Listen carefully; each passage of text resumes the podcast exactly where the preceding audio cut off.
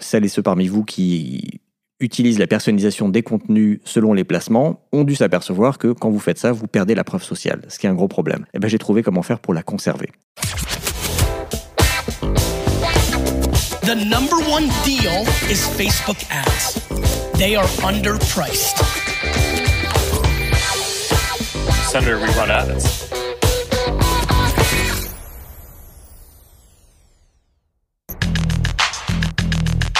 Bienvenue dans No Pay No Play, le podcast qui résume vite et bien tout ce que vous devez savoir si vous utilisez la publicité Facebook pour développer votre business. Je suis Joseph Dogno de Neomédia, je suis consultant spécialisé en Facebook Ads et tous les 15 jours dans ce podcast, je m'efforce de décrypter pour vous l'outil publicitaire de Facebook et d'Instagram. Aujourd'hui, c'est le dernier épisode de No Pay No Play avant les vacances. Euh, oui, je vais prendre un petit peu de vacances au mois d'août pour me reposer. Donc, euh, c'est le dernier épisode et je vous retrouverai au mois de septembre. Aujourd'hui, je vais vous dévoiler une astuce que j'ai découverte très récemment qui permet de personnaliser vos créas selon les différents placements pour que votre pub euh, ait une bonne gueule sur tous les placements publicitaires où vous voulez la diffuser tout en conservant la preuve sociale, qui est un problème que celles et ceux parmi vous qui utilisent la personnalisation des contenus selon les placements ont dû s'apercevoir que quand vous faites ça, vous perdez la preuve sociale, ce qui est un gros problème. Et ben j'ai trouvé comment faire pour la conserver. Je vais vous expliquer en détail comment ça marche. C'est une vraie astuce, un vrai hack. D'habitude, je déteste parler de hack quand il s'agit de Facebook Ads, quand euh, des, des, des, clients ou des prospects me disent euh, qu'ils cherchent absolument des hacks pour euh, optimiser leur pub, leur campagne. Ça a tendance à m'agacer parce que je considère qu'il n'y a pas de hack, il n'y a pas de, il y a pas de, de recette magique qui permet de, de multiplier ses performances par deux ou par trois, contrairement à ce que certains infopreneurs ou consultants veulent vous laisser croire. Pour moi, ça n'existe pas, mais là, j'ai effectivement trouvé une astuce qui, qui marche très bien. Et donc, je vais vous expliquer en détail comment la mettre en place. Pas d'actualité aujourd'hui, parce que bah, j'ai rien trouvé de très marquant dans l'actualité. Euh, donc, je vais répondre à deux questions d'auditeurs et d'auditrices, et ensuite, je vous dévoilerai cette astuce.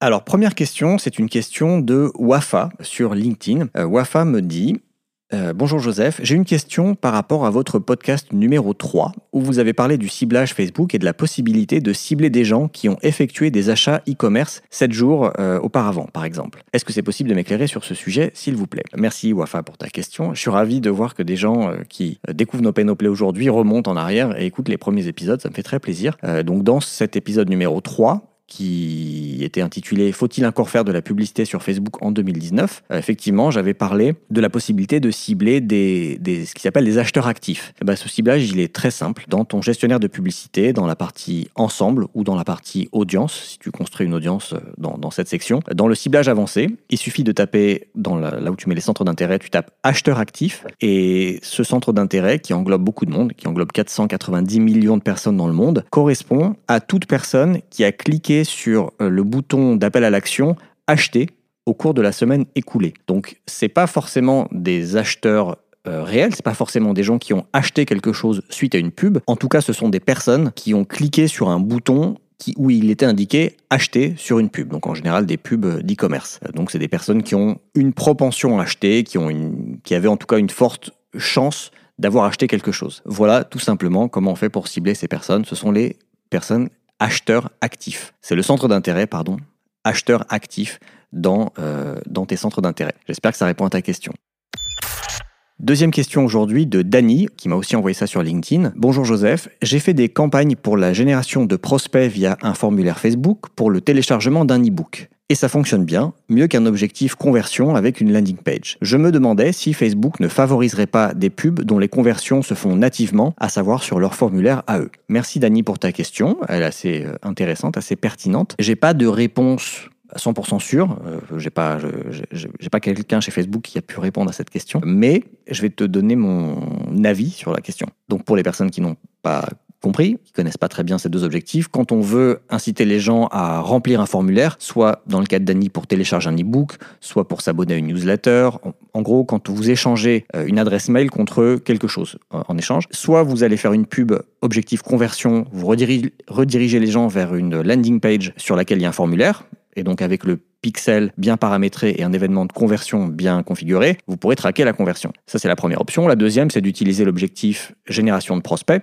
Et là, le formulaire va être intégré directement dans la pub. Donc les gens ne sortiront pas de l'interface Facebook ou Instagram. Au moment où ils cliqueront sur la pub, la pub va se transformer en un formulaire. D'abord, il y aura une espèce de mini landing page, ensuite un formulaire, et toute la capture va se faire directement dans l'interface de Facebook. Et moi, pour avoir testé les deux, euh, les pubs à formulaire intégré fonctionnent très bien, en général convertissent beaucoup mieux que des, pubs conversion qui redirigent vers une landing page, tout simplement parce qu'il y a moins de friction. Les personnes restent dans Facebook, euh, il n'y a aucun risque que les personnes qui cliquent sur la pub euh, se voient rediriger vers une landing page qui met un petit peu trop de temps à charger, ou le formulaire parfois ne fonctionne pas bien et ne capture pas l'adresse ou renvoie une erreur. Tout ça n'arrivera pas et donc il y a un taux de déperdition qui est bien moindre que quand les gens sont directement dans Facebook. donc c'est peut-être pour cette raison que tu as l'impression que Facebook va favoriser euh, ce genre de publicité. Et c'est lié au, fonctionnement du système d'enchères et de l'algorithme publicitaire de Facebook. Euh, si ça, pour les personnes qui veulent creuser ce sujet, je vous invite à réécouter l'épisode 19 euh, intitulé Comment fonctionne le système d'enchères des Facebook Ads. Dans cet épisode, j'expliquais qu'il y a trois critères qui vont affecter une publicité dans les enchères. Et un de ces trois critères, c'est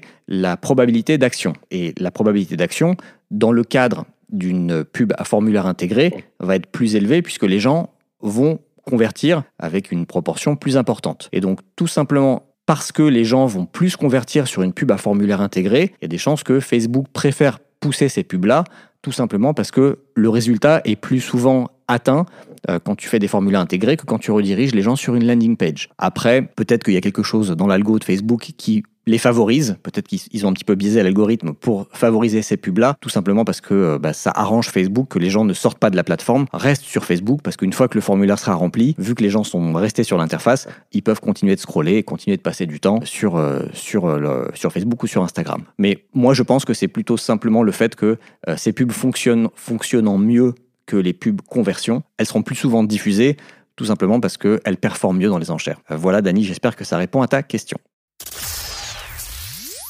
Donc aujourd'hui, je vais vous donner une petite astuce sur euh, la personnalisation des créas par placement et la preuve sociale. Le problème que vous rencontrez peut-être, c'est quand vous utilisez l'outil de personnalisation des créas selon les différents placements, vous perdez la preuve sociale, c'est-à-dire les marques d'engagement, les likes, les commentaires, les partages qui s'accumulent sur la version de votre pub qui est diffusée dans le fil d'actualité Facebook. Donc je vais vous expliquer comment on peut combiner euh, les, deux, euh, les deux choses. Donc ici, il y a deux sujets. D'abord, il y a, premier sujet, l'importance de la preuve sociale sur vos pubs. La preuve sociale, comme je viens de le dire, ce sont les marques d'engagement, c'est-à-dire les personnes qui likent, commentent et partagent une pub. Une pub qui est diffusée auprès d'une audience froide et qui affiche des dizaines, voire des centaines de likes, des dizaines de commentaires, des dizaines de partages, fait plus envie, rassure plus qu'une pub où il y a rien, ou, ou, une pub où il y aura que, que 3 likes et pas de commentaires et pas de partage. C'est un peu comme si vous passez devant un resto, ou vous passez devant deux restos, il y a un resto dans lequel il y a personne, un resto qui est plein avec une petite queue à l'entrée. Peut-être que ça va vous embêter de faire la queue, mais en tout cas, vous allez vous, allez retenir que le deuxième resto est probablement euh, meilleur. En tout cas, il y a plus de gens qui sont prêts euh, à attendre pour y aller. C'est un peu le même principe. Un des principes de marketing de base, de montrer aux gens qu'ils ne sont pas les premiers, qu'il y a déjà d'autres personnes qui ont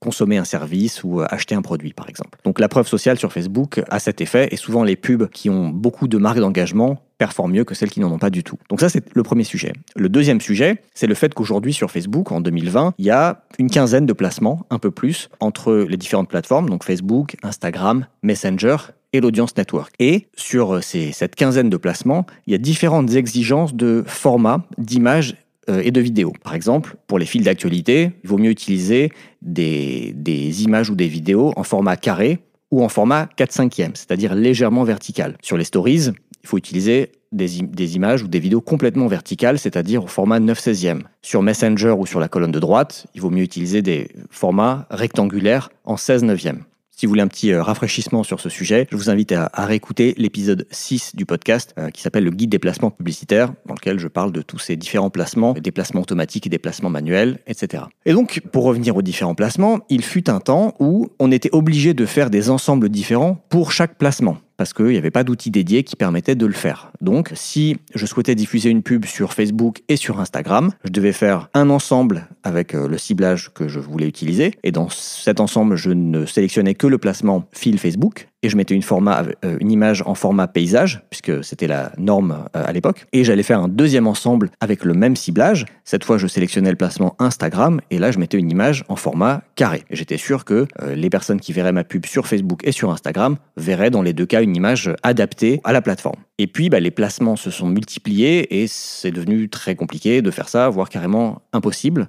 sinon, on avait beaucoup trop d'ensemble dans ces campagnes. Et donc, Facebook a introduit en 2019 un outil qui s'appelle l'outil de personnalisation du contenu par placement. Euh, vous le voyez, quand vous créez une pub, une fois que vous avez uploadé votre, euh, votre créa, votre image ou votre vidéo, Facebook vous propose de modifier un placement. Et donc là, vous pouvez soit modifier un seul placement, soit vous pouvez modifier un groupe de placements. Par exemple, vous pouvez dire pour, euh, les, pour tous les placements stories, que ce soit des stories sur Facebook, sur Instagram ou sur Messenger, je veux utiliser plutôt cette vidéo plutôt que celle que j'ai uploadée en premier. Et là, vous allez uploader une vidéo format vertical pour euh, que ça colle bien au format Stories. Donc ce, cet outil est super, il est bien pensé. Le problème, c'est que quand vous utilisez cet outil, les publicités, la version de votre publicité qui est diffusée sur les fils d'actualité ne, ne cumule pas les marques d'engagement.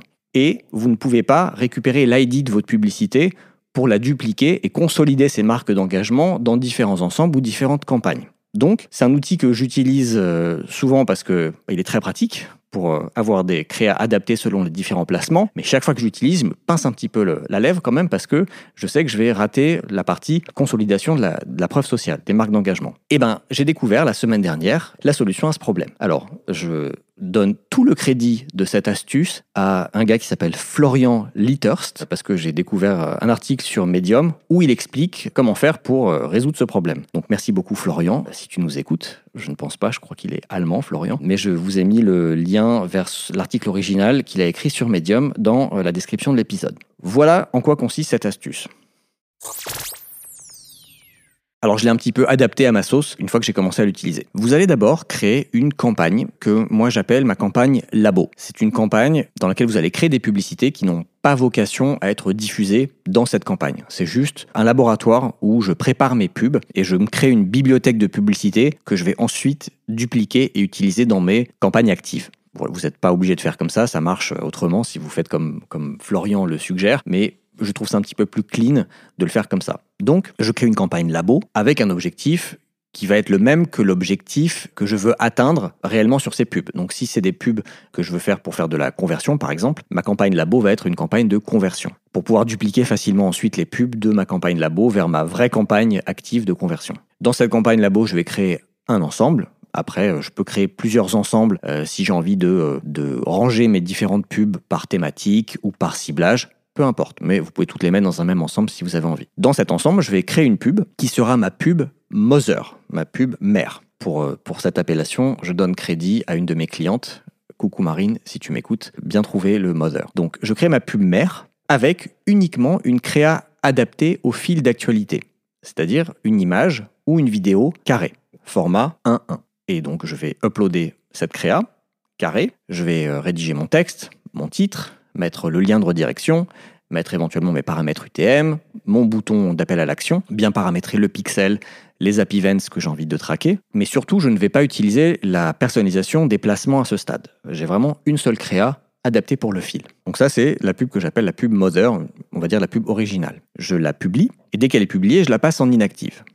Une fois que j'ai fait ça, je sélectionne la pub, je clique sur le bouton aperçu et dans l'aperçu, je vais sélectionner voir la publication, publication Facebook avec commentaires. Donc ça, ça permet de voir une publication, une pub Facebook avec les commentaires, d'y répondre, et surtout, ça permet de récupérer l'ID de la pub. Donc quand vous, quand vous faites cette manip, vous allez, euh, ça va ouvrir une deuxième fenêtre, euh, un, un, nouvel onglet dans votre navigateur, avec une URL qui va ressembler à www.facebook.com slash une suite de chiffres, slash post, slash une autre suite de chiffres. C'est cette deuxième suite de chiffres qui nous intéresse, donc celle qui se trouve à la fin de l'URL. Vous allez copier cette suite de chiffres et la coller quelque part. Il faut récupérer cette suite de chiffres. Ça, c'est l'ID de votre pub.